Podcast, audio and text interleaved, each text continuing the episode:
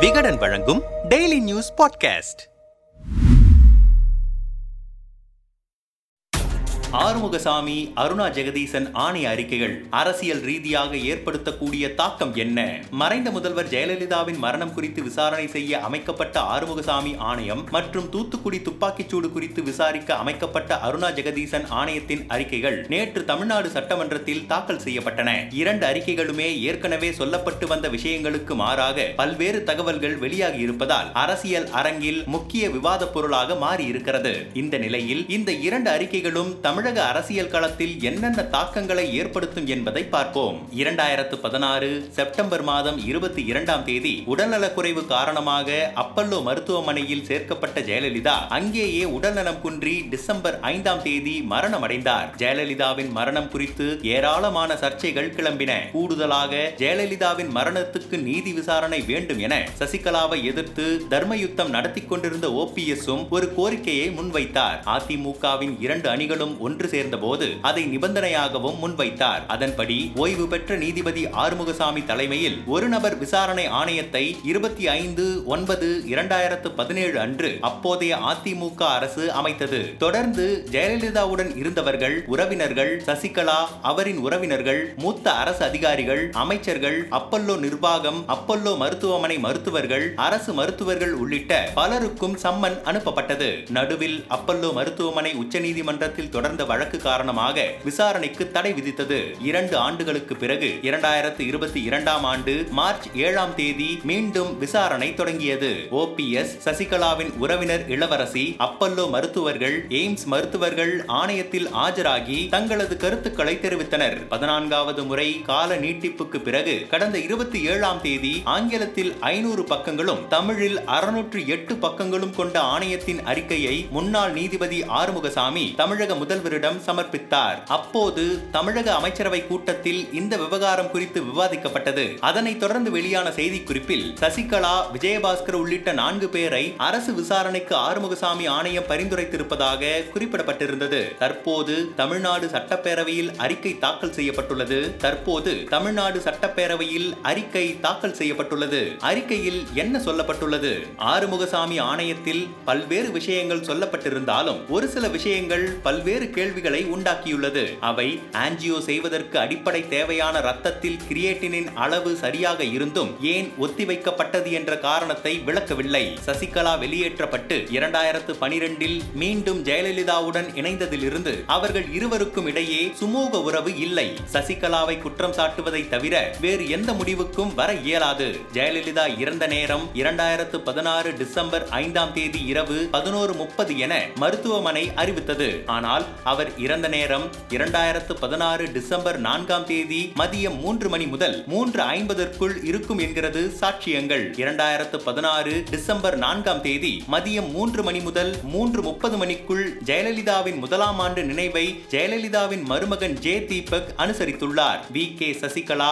சிவகுமார் முன்னாள் சுகாதாரத்துறை அமைச்சர் விஜயபாஸ்கர் அப்போதைய சுகாதாரத்துறை முதன்மை செயலாளர் ராதாகிருஷ்ணன் ஆகியோர் குற்றம் செய்தவர்களாக முடிவு செய்து அவர்கள் நான்கு பேரையும் விசாரணைக்கு உட்படுத்த உத்தரவிட வேண்டும். மருத்துவர் பாபு ஆபிரகாம் ஆன்ஜியோ தொடர்பாகவும் ஜெயலலிதாவுக்கு வழங்கப்பட்ட சிகிச்சை முறைகள் தொடர்பாகவும் முரண்பட்ட தகவலை பதிவு செய்திருப்பதால் அவர் விசாரிக்கப்பட வேண்டும். அப்போதைய தலைமைச் செயலாளர் ராமமோகன ராவ் பல்வேறு நாட்களில் அரசுக்கு கடிதம் வாயிலாக நடவடிக்கைகளில் தெரிவிக்கவில்லை என்பதை குற்றமாக கருதி விசாரிக்கப்பட வேண்டும். ஜெயலலிதா எந்த நேரத்திலும் டிஸ்சார்ஜ் செய்யப்படலாம் என ஜெயலலிதா எந்த நேரத்திலும் டிஸ்சார்ஜ் செய்யப்படலாம் என செய்தியாளர் சந்திப்பில் பொய்யான தகவலை தெரிவித்த அப்பல்லோ குழும தலைவர் பிரதாப் சி ரெட்டி விசாரிக்கப்பட வேண்டும் என ஆணையத்தின் அறிக்கையில் தெரிவிக்கப்பட்டுள்ள இந்த கருத்துக்கள் பல்வேறு கேள்விகளை உண்டாக்கியுள்ளது. அருணா ஜெகதீசன் அறிக்கை. தூத்துக்குடியில் செயல்பட்டு வந்த ஸ்டெர்லைட் ஆலையை மூடக்கோரி கடந்த இரண்டாயிரத்து பதினெட்டாம் ஆண்டு மே மாதம் இருபத்தி இரண்டாம் தேதி நடந்த போராட்டத்தில் காவல்துறை துப்பாக்கிச்சூடு நடத்தியது. இந்த சம்பவத்தில் ஸ்னோலின் என்ற மாணவி உட்பட பதிமூன்று பேர் உயிரிழந்தனர். நூற்றுக்கும் மேற்பட்டோர் காயமடைந்தனர். பல்வேறு சர்ச்சைகளை கிளப்பிய இந்த துப்பாக்கிச்சூடு துப்பாக்கிச்சூடு சம்பவம் தொடர்பாக விசாரணை நடத்த உயர்நீதிமன்ற நீதிபதி அருணா ஜெகதீசன் தலைமையில் இருபத்தி மூன்று ஐந்து இரண்டாயிரத்து பதினெட்டில் ஆணையம் அமைத்து உத்தரவிடப்பட்டது. நான்கு ஆண்டுகளாக நடிகர் ரஜினிகாந்த் உட்பட பல்வேறு தரப்பினரிடம் விசாரணை நடத்திய நீதிபதி அருணா ஜெகதீசன் குழு மூவாயிரம் பக்கங்கள் கொண்ட தனது அறிக்கையை இரண்டாயிரத்து இருபத்தி இரண்டாம் ஆண்டு மே மாதம் பதினெட்டாம் தேதி தமிழ்நாடு முதல்வர் மு க ஸ்டாலினிடம் சமர்ப்பித்தது. அப்போது அதில் சொல்லப்பட்ட பல்வேறு தகவல்கள் கசிந்த நிலையில் நடைபெற்ற சட்டசபை கூட்டத்தின் இரண்டாம் நாள் நிகழ்வில் அருணா ஜெகதீசன் அறிக்கை தாக்கல் செய்யப்பட்டது. இந்த அறிக்கையில் தூத்துக்குடி துப்பாக்கிச்சூடு தொடர்பாகவும் எடுக்க வேண்டிய நடவடிக்கைகள் தொடர்பாகவும் பரிந்துரைகள் இடம்பெற்றுள்ளன. பொதுமக்கள் மீது செய்யப்பட்ட முப்பத்தி எட்டு வழக்குகளை திரும்ப பெறவும் போராட்டத்தின் போது காவல்துறையால் கைது செய்யப்பட்டு மன உளைச்சலுக்கு ஆளான தொன்னூற்று மூன்று நபர்களுக்கு தலா ஒரு லட்சம் ரூபாய் உதவித்தொகை வழங்கவும் அறிவுறுத்தப்பட்டிருந்தது. இந்த பரிந்துரைகளில் சில ஏற்கனவே நிறைவேற்றப்பட்டுள்ள நிலையில் தூத்துக்குடி மாவட்டத்தின் ஒட்டுமொத்த நிர்வாக குளறுபடிகள் நீதிபதி அருணா ஜெகதீசன் அறிக்கையில் வெளியிடப்பட்டுள்ளது. பல்வேறு கோணங்களில் நடத்தப்பட்ட விசாரணையின் அடிப்படையில் தூத்துக்குடி துப்பாக்கிச்சூடு சம்பவத்தில் காவல்துறை அத்துமீறி செயல்பட்டுள்ளது உள்ளிட்ட கருத்துகள் இடம்பெற்றுள்ளன.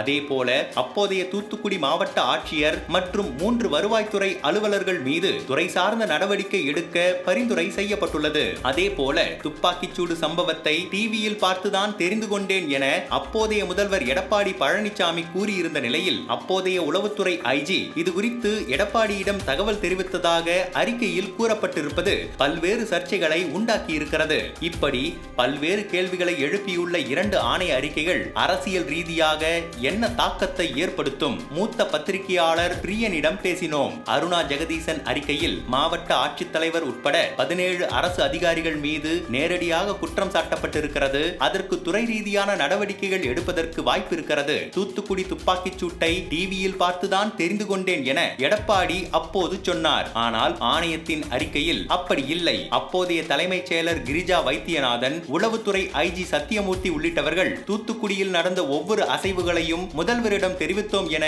ஆணையத்தில் சாட்சி சொல்லியிருக்கிறார்கள். இதன் மூலம் தூத்துக்குடி துப்பாக்கிச் சூடு குறித்து எடப்பாடி பொய்யான தகவலை தெரிவித்திருக்கிறார் என்பது உண்மை. அவர் நினைத்திருந்தால் துப்பாக்கிச் சூட்டை நடத்தாதீர்கள் என்று சொல்லி இருக்க முடியும். அதனால் பதிமூன்று பேர் மரணத்திற்கு நேரடியாக எடப்பாடி தான் பொறுப்பேற்க வேண்டும். அரசியல் ரீதியாக திமுக ஆலைக்கு எதிராக போராடிய கட்சிகள் அரசியல் ரீதியாக திமுக ஆலைக்கு எதிராக போராடிய கட்சிகள் அமைப்புகள் எடப்பாடிக்கு எதிராக இந்த விஷயத்தை கையில் எடுப்பார்கள். ஆறுமுகசாமி ஆணையத்தை பொறுத்தவரை நாடகத்தனமான பல திருப்பங்களை கொண்டிருக்கிறது. ஆதித்த கரிகாலன் மரணம் போல ஜெயலலிதாவின் மரணமும் பல மர்மங்களை கொண்டிருக்கிறது. விஜயபாஸ்கர் சசிகலா மருத்துவர் சிவகுமார் ராதாகிருஷ்ணன் பன்னீர்செல்வம் உள்ளிட்டவர்களை குற்றம் சாட்டி காட்டியிருக்கிறார்கள். இந்த விஷயங்கள் திடுக்கிடும் தகவல்களோடு இருக்கிறதே தவிர மர்மத்தை வெளியில் கொண்டு வருவதாக இல்லை. எய்ம்ஸ் அப்பல்லோ அறிக்கைகளை கூட ஒப்புக்கொள்ள வேண்டாம். ஆனால் ஆணையத்துக்கென தனியாக ஒரு மருத்துவ குழுவை நியமித்து என்னென்ன மாதிரியான சிகிச்சைகள் கொடுக்கப்பட்டன என்பதை